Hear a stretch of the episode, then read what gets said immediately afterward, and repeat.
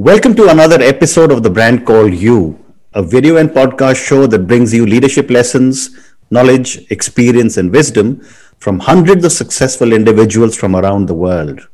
Today, it is my pleasure and privilege to welcome a very, very senior professional from Dubai, Mr. Ramesh Cidambi. Ramesh, welcome to the show. Thank you. Thank you, Ashutosh. Fantastic to be here and to be part of your platform and network for meeting people. Thank you. Ramesh is the Chief Operating Officer of the Dubai Duty Free, the world's largest airport retailer in a single location with revenues in excess of $2 billion. He is responsible for both retail and the leisure business. Ramesh is a board member of Dubai's retail business group, and interestingly, his other interest is Iyengar Yoga. His wife Alpana has been teaching Iyengar Yoga for nearly three decades, and he also got certified five years ago. And in his own words, to quote him, it is a good combination in that we are both committed to yoga and both are keen on sailing because she is a qualified skipper and helms our boat during racing and cruising. Amazing uh, partnership, uh, Ramesh. So uh, let me start with asking you my first question, which is that you know you've reached the apex of a very very large organization, but as you look back, what do you say are three key milestones in your life or your career? That's a good question, Ashutosh. I think the first, say, milestone was the fact that I didn't get into medical school. No? And what I mean by that is that throughout my you know, school education, I always wanted to be a doctor. And after I did my pre-university in Madras, no, Chennai, I applied to go to Madras Medical College and Kilpauk Medical College and Stanley Medical College, mm-hmm. and unfortunately didn't get admission. And uh, which was completely unexpected, and I had no, I had, uh, I never anticipated that I wouldn't get into medical school which then led me to do my bachelor's degree in botany because that was the only other option. You know, I had got admission into pharmacy and dentistry and agriculture and all this stuff, but I didn't want to do any of that. And then eventually landed up applying for an MBA program and going to the US to do my MBA. Okay. So the first real you know milestone in that sense was not getting into medical school and getting into an MBA program. Mm. The second you know milestone or third, if you want to call the MBA program, you know, the second hmm. uh, milestone was the fact that I got into computer consultancy, and in those days, you know, in 1984, uh, 85, it was a relatively newer profession, and the consultancy job, you know, with Datamatics Consultants brought me to Dubai to be a consultant and to set up the systems at Dubai Duty Free. Okay. So, so that was a significant development in my in my life and in my career after the MBA program in the US. Mm-hmm. And the combination of you know those three events have led me to where I am today. You know, uh, Fantastic. and in the role that I'm in today. Fantastic. So you know, uh, I think I'm slightly older than you, but we're probably similar vintage. So I must tell you that. I also did not get into medicine. Only difference was that you wanted to get into medicine. I did not want to get into medicine my parents and grandparents wanted to get it. I used to hate the subject. No, I mean, I always say half jokingly that there's nothing that I wanted more than to get into medical college. Until today, I remember exactly how I felt, what my expression was, and what my emotions were when I found out that I didn't get in. so Amazing. It Amazing. was a big event. So whenever I'm in Dubai, I'll, I'll share some other stories uh, okay. on this. I look forward to that. Yeah. So, but you know, Ramesh, let's come to your 30 year journey with Dubai Duty Free. I mean, you know, you are what I would call a quintessential retailer yeah. who has seen retail, and I have seen Dubai because in my many trips, how Dubai Duty Free has evolved. Yeah. What would you say are some of the key changes Dubai Duty Free has gone through over the years? There are two aspects of this, Ashutosh. You know, one is what people see in the front you know, uh, if you as a customer or as a passenger or as a shopper. And in many respects, you know, the core shopping environment and the core categories that we deal in, you know, liquor, tobacco, food, you know, confectionery, perfumes, cosmetics, you know, technology, watches, gold, jewelry, you know, fashion, they haven't changed that much. Correct. But what has changed, you know, in a retail sense, is the fact that the brands have become more and more stronger, and the brands increasingly want to, let's say, uh, want to express themselves in a retail environment in the way that they think is best. So you see the the the prominence of the brands much more, and you see brand boutiques, you know, like a Chanel boutique or you know Gucci boutique or you know or you know any of the the big brands more present, and even in our perfumes and cosmetics offer or in a fashion offer, you see the brand come across much more within the Dubai Duty Free brand. Hmm. So so if I go back to the 1990s, you know, Dubai Duty Free as a brand would have been extremely strong. Hmm. And we wanted you to feel that you were in Dubai Duty Free, hmm. that you were not in a random collection of brands at, at, you know, in a nameless or a faceless retailer. We wanted you to feel that you were in Dubai Duty Free. Correct. Today in 2020, we want you to continue to feel that you're in Dubai Duty Free, but it is a fact that you know you would see the brands much more you know so on the in the front office that has been a big change and in the back office you know there's really been technology it has been you know automation in terms of back office processes and uh, and just being more efficient as an organization so we were able to grow our business you know in the last 20 or 30 years hmm. significantly we started off being a 20 million dollar business in 1984 Wow. to a 2 billion dollar business last year without really increasing the size of the back office because of all the work we did in logistics, in our, in a distribution center automation, and things like that, which are not seen by the passengers. Fascinating. But if you're a passenger, you know, I would say the biggest difference is the the importance of the brands, you know, within the retail, you know, um, organization. it's very interesting you're saying this because 1984 was the first time when I was with ITC, I was sent to London for for some work. Okay. And I remember transiting through Dubai on an Air India flight, and my wife and I, the first thing we did, we in that half an hour, 40 minute slot, we ran out Yeah. buy one gold chain and one camera. yeah. Yeah. And after that, Exactly. I have seen Dubai duty free completely changed. Yeah. If, You know, this is very, very different. Yeah, and it's partly also that we have kept pace with the development of the airport, Correct. and we have kept pace with the architecture of the airport, hmm. and we have we have tried to evolve our retail footprint to be aligned with how the airport has evolved. You know, the, in 1984, you had no contact gates. Hmm. You know, you had a, a single terminal building. You took a bus, you know, from the Correct. aircraft, you know, to the terminal. In uh, 2000, you know, we opened Concourse, what is now Concourse C. We had gates for the first time. So the entire architecture of the building changed. You know, the architecture became linear because, you know, that was the only way to have so many contact gates. Right. And then that went on, you know, as the airport developed further. Fascinating. So now tell me, you know, uh, I've been a retailer, you are a retailer. One of the things that I've, whenever I speak to retailers, a retail shop needs to rest, if I can use that term. Yeah. You know, when, and which is why they switch off and you are able to, you know, give time for the retail store to rest and re recover. Yeah. What are the challenges in a 24 by 7 operation? I mean, you're constantly on. Yeah. We, you know, we started operating on the 28th of December 1983. Hmm. And until March of 2020, 25th of March, we had never shut down our operation. Wow.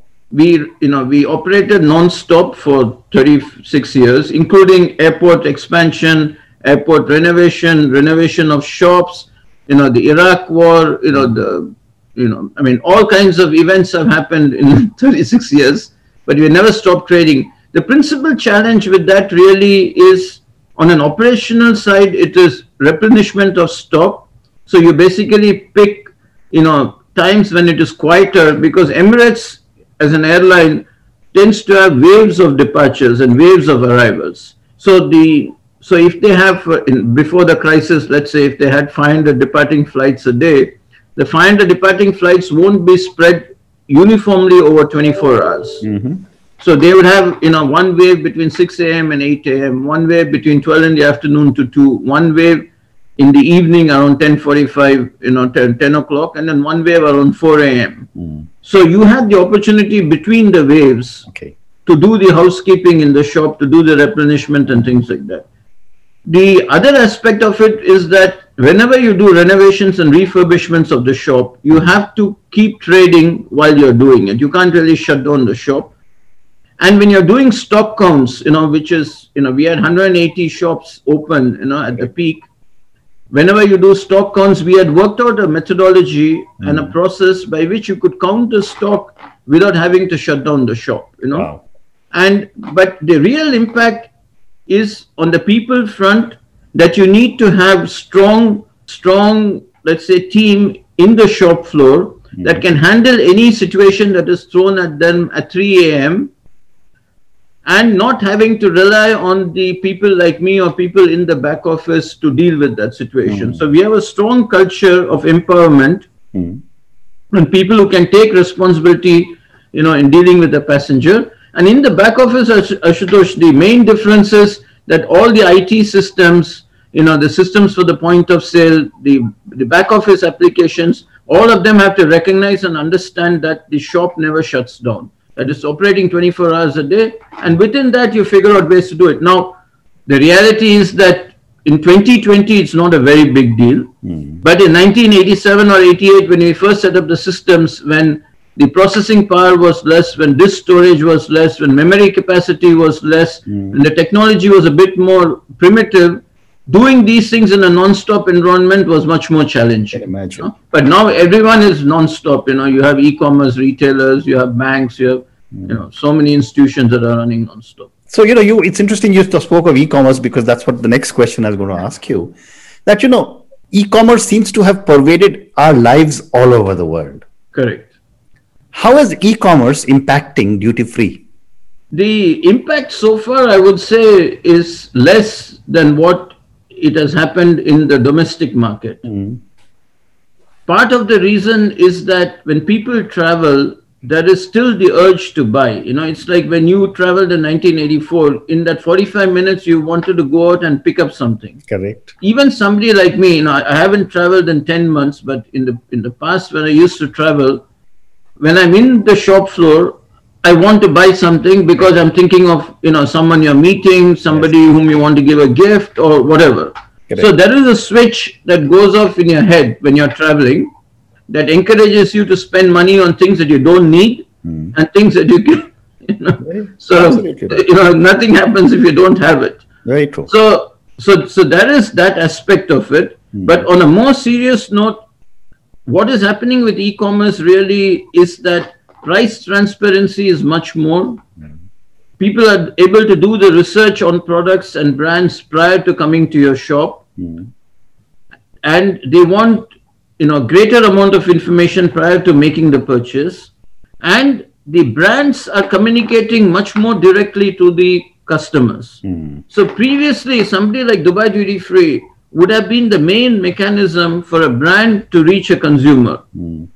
Within the airport environment. Mm. Today, that is no longer the case. Mm. So the brands are starting to disintermediate, you know, retailers like us, and are starting to reach the customers directly, and they have a stated ambition of converting more and more of their sales to their e-commerce operations. Yesterday, I was talking to a liquor brand, a very big brand. Mm-hmm and their stated ambition, Ashutosh, in the next five years is to have 20% of their business on e commerce. Wow.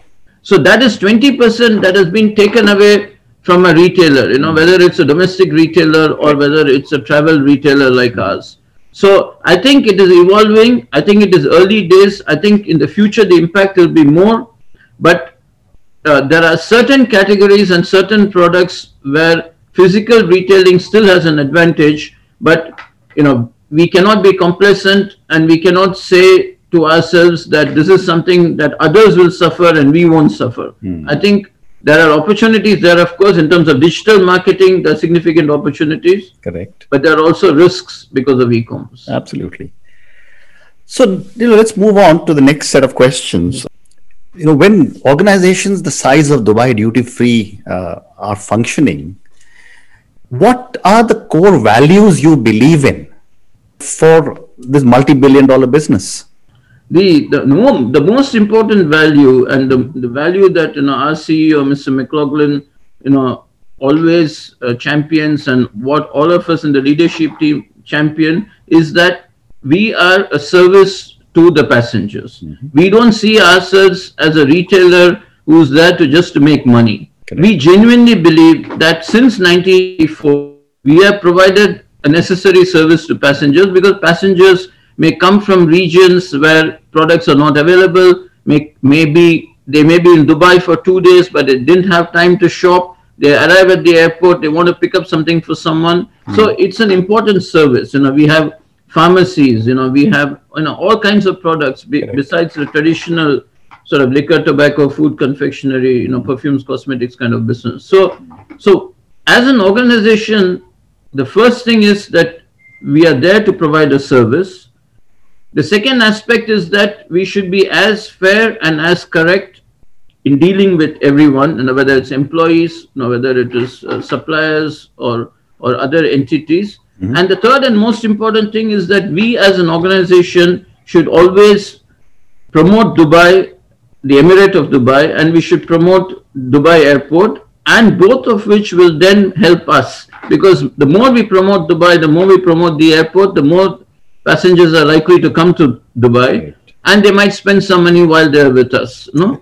So the promotion of Dubai being fair and correct in our dealings with uh, with entities and people and always remembering that we are a service to the passengers is what I would say the three important values well that the organization well said so ramesh you know chief operating officer huge organization what would you say is your leadership style my leadership style is probably best described by people you know whom i work with. Correct. But if i were to sort of put myself in uh, in their shoes you know what i would say is that my style has been a combination of trying to do things every day that helps the team that is working with us rather than make life difficult for them you know. So with all the people who are my direct reports and with everybody whom we work with i would like that that i do something every day that makes a job a little bit easier mm. and and and helps them to focus on whatever they need to do that you that I believe that my style is to have a combination of delegation, you know, that you let people do the stuff, but yet at the same time, I don't believe in abdication. You know, I don't believe that you should be so detached and you should be so far away from the work that others are doing mm-hmm. that you don't really engage and you don't really help them in situations where help is needed. No? Okay. And in a retail business, it's inevitable that you have to be detail oriented.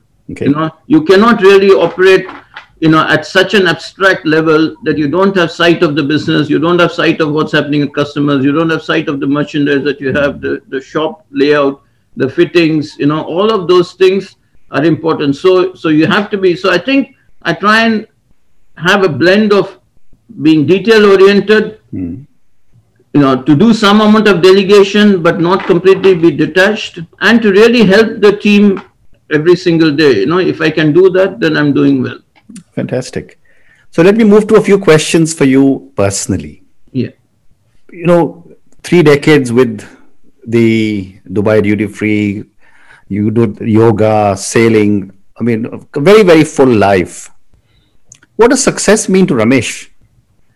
It does not mean much to me, Ashutosh. so, in the sense that, you know, my attitude has always been do whatever you are doing to the best of your ability. I don't like sloppiness. I don't like doing things improperly. So do things as well as you can. And then whatever the outcome is, you know, which is quote unquote success, mm. you know, let that follow. But you know, true success in a situation like mine really is peace of mind. You know, mm-hmm. if I can have peace of mind, that is fantastic. You know, but in a worldly sense, I don't really think too much about success or think too much about positions mm. because you know the, the the title that you have the position that you have you know these are all transitory things mm. and one day they will not be there you know so so peace of mind and and having let's say you know and being able to to separate you know the the role that you play in an organization like this from the individual that you are you know mm-hmm. you know though you know that is the kind of sort of things that you aspire for you know rather than chase some particular you know goal to satisfy your ego. You know? Very interesting. and therefore, uh, a follow-up question to that Yeah. is that where do you draw your inspiration from? I I believe and I feel strongly that I am self-motivated. You know that uh, that I I like to do things well for the sake of doing things well. You know? So and I'm you know very privileged you know to be in an organization where the opportunities are there to do different things, and you know we have a uh, you know we have a CEO who encourages people to try out different things and you have a culture that supports you know the people in the team and supports you know each other. Okay. so so you are happy you know when the organization does well. You are happy when the people whom you are working with they do well of course. You know you are stressed you know when you have situations like now you know when you have covid and you know all the uh, massive impact it has had on businesses like us. But in the end at the end of the day you have to wake up in the morning and you have to come to work and you have to be motivated to do what you need to do because there is an internal desire for you to do it Okay. you know so so i so i think self motivation and because the problem ashutosh is this that and i always say this to all my colleagues Mhm. people in management roles, you know, people like myself or people like my boss or people or anybody else, to if we do 80% of what we should be doing, Mhm. no one can detect it. If we do 20% of what we should be doing, there's a potential for being detected and you might lose your job. You know? Right. But if you're doing 80% and not 100%, nobody can detect it. Hmm. And what makes people do 100% instead of 80% is really self motivation. There's no amount of checks and you know compliance and and monitoring and all of that which can make a manager perform you know to his best level if he doesn't have the motivation to do it you know so so, so i genuinely believe that uh, that it takes a long time to detect a poor manager takes even longer to take action against him and you are really dependent on uh, on their own self motivation Okay. So, Ramesh, I have time for now two more questions for you. Yeah. My next question is that, you know, you've spent three decades in one organization. yeah When today's young people want to jump every few years, yeah what is the advantage of staying with one organization for so long versus moving every few years? Yeah.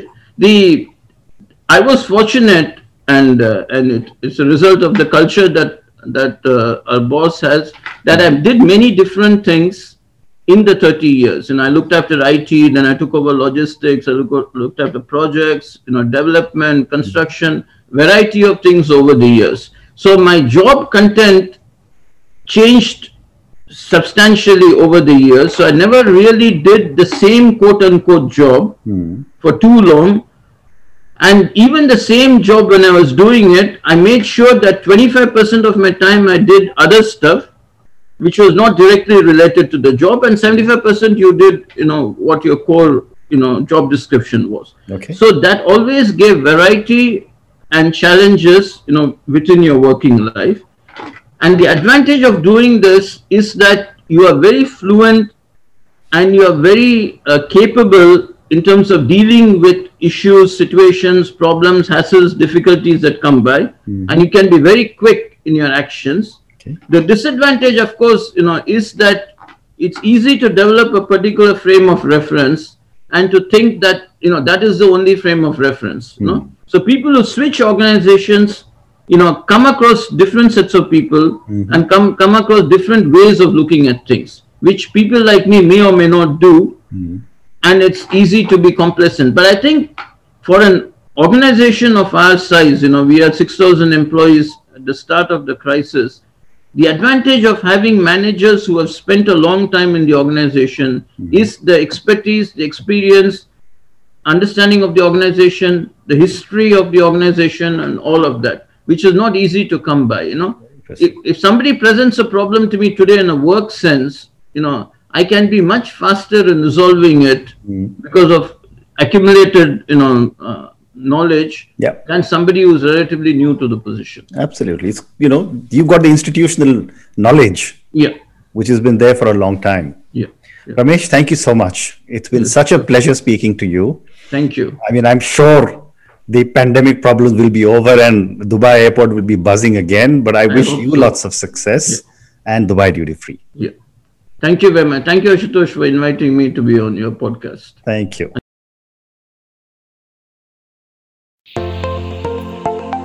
Thank you for listening to the brand called You Videocast and Podcast, a platform that brings you knowledge, experience, and wisdom of hundreds of successful individuals from around the world.